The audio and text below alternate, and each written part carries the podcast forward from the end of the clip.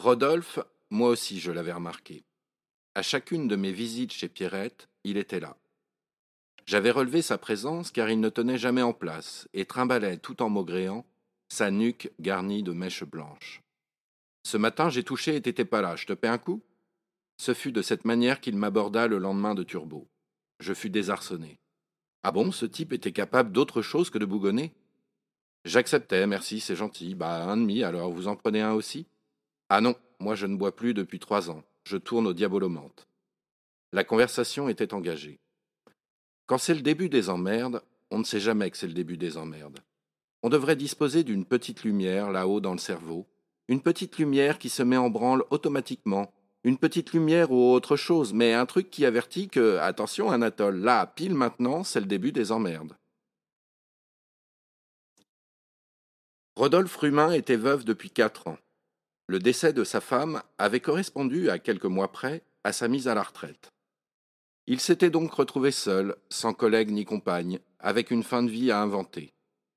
Sa première trouvaille fut la boisson, à raison d'une bouteille de whisky par jour, qu'il agrémentait de quelques ricards pour estomper ce goût maltais qu'au fond il n'aimait pas vraiment.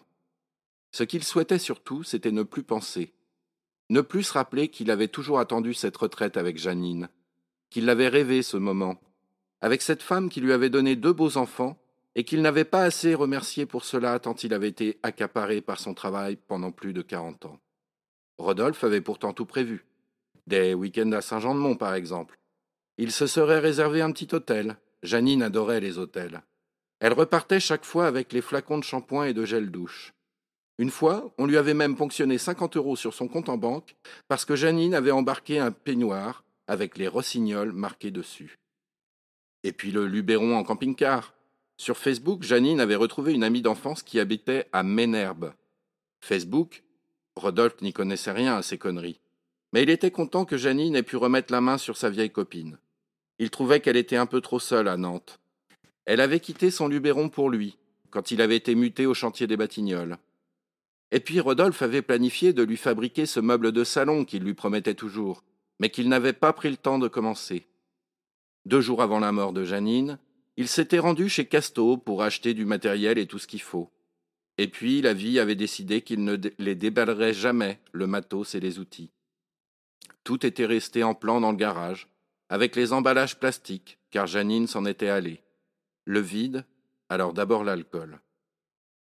Ses enfants mirent un an à se rendre compte pour le whisky. Ce fut Stéphane en premier, enfin papa, et puis Stéphanie. Oui, ses enfants s'appelaient Stéphane et Stéphanie. Rodolphe s'était promis que s'il avait une fille un jour, il la baptiserait Stéphanie, et il avait d'abord eu un garçon, alors il l'avait appelé Stéphane. Ce ne fut que trois ans après que Janine accoucha d'une fille qui, il n'allait pas se renier, hérita donc du prénom Stéphanie. Affolés par l'état de leur père, Stéphane et Stéphanie provoquèrent une réunion de crise, avec les quatre yeux et tout. Après les remontrances de ses enfants, Rodolphe adopta le diabolomante. Du mal, il pouvait s'en infliger à lui, mais surtout pas à ses enfants.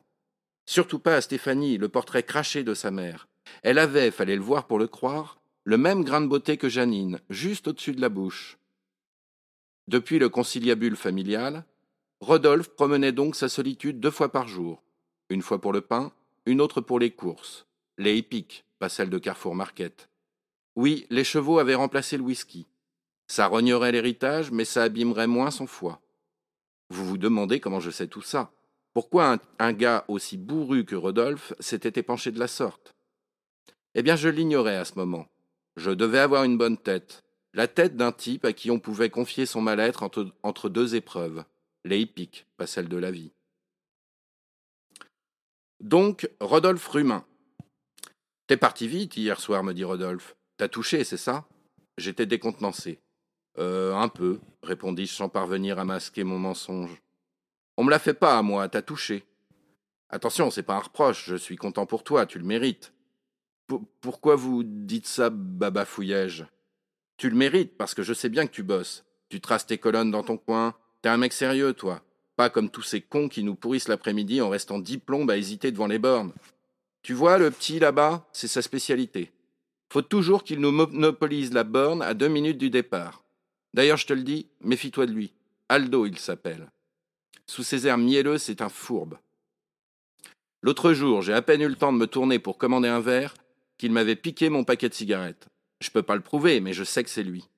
Alors maintenant, il tire la tronche parce que je ne réponds plus quand il me salue. Mais c'est de sa faute. Non, toi, je t'observe et ça se sent, t'as les idées claires. Déjà, t'es le seul à bien parler à Pierrette. Si, si, dis pas le contraire, j'observe. T'es au courant, au fait, pour Pierrette? Quoi, t'es pas au jus? Dans quinze jours, c'est des Chinois qu'on aura à la place. Elle a vendu. Oh putain Ça, c'était pas Rodolphe, c'était moi. Je m'entends bien avec Pierrette, tu sais. Parfois, je monte même boire un verre chez elle, au-dessus. Elle habite au-dessus. Les Chinois lui ont fait une offre qu'elle ne pouvait pas refuser, avec pas mal de zéros sur le chèque. Alors, comme elle tient le platane depuis longtemps et qu'elle en a un peu marre, elle a accepté de vendre. À moi, elle me l'a avoué, mais la clientèle ne lui plaît plus. Ça a beaucoup changé ces derniers temps. Et pas dans le bon sens. Dans le sens tourné vers la Mecque, si tu vois ce que je veux dire. Attention, je suis pas raciste, hein. Que tu sois noir, blanc ou jaune, je m'en fous. Car pour moi, il y a que deux catégories sur Terre. Ou t'es con, ou t'es pas con.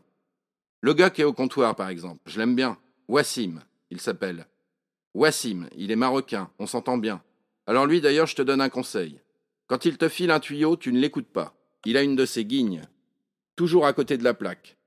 Je ne comprends pas pourquoi il persiste à jouer car il perd tout le temps. Et toi alors, tu gagnes?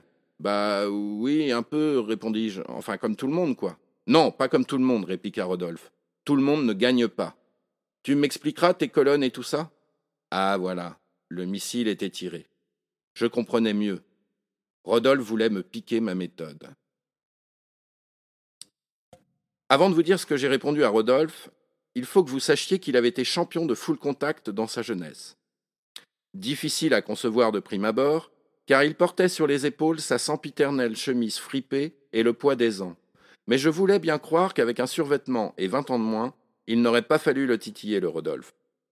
Entre deux propos sur Feu, son épouse, il m'avait raconté qu'il y a deux jours, il avait failli en coller une à un de ces cons qui bloquaient les bornes. Le type, c'était le champion du monde des cons.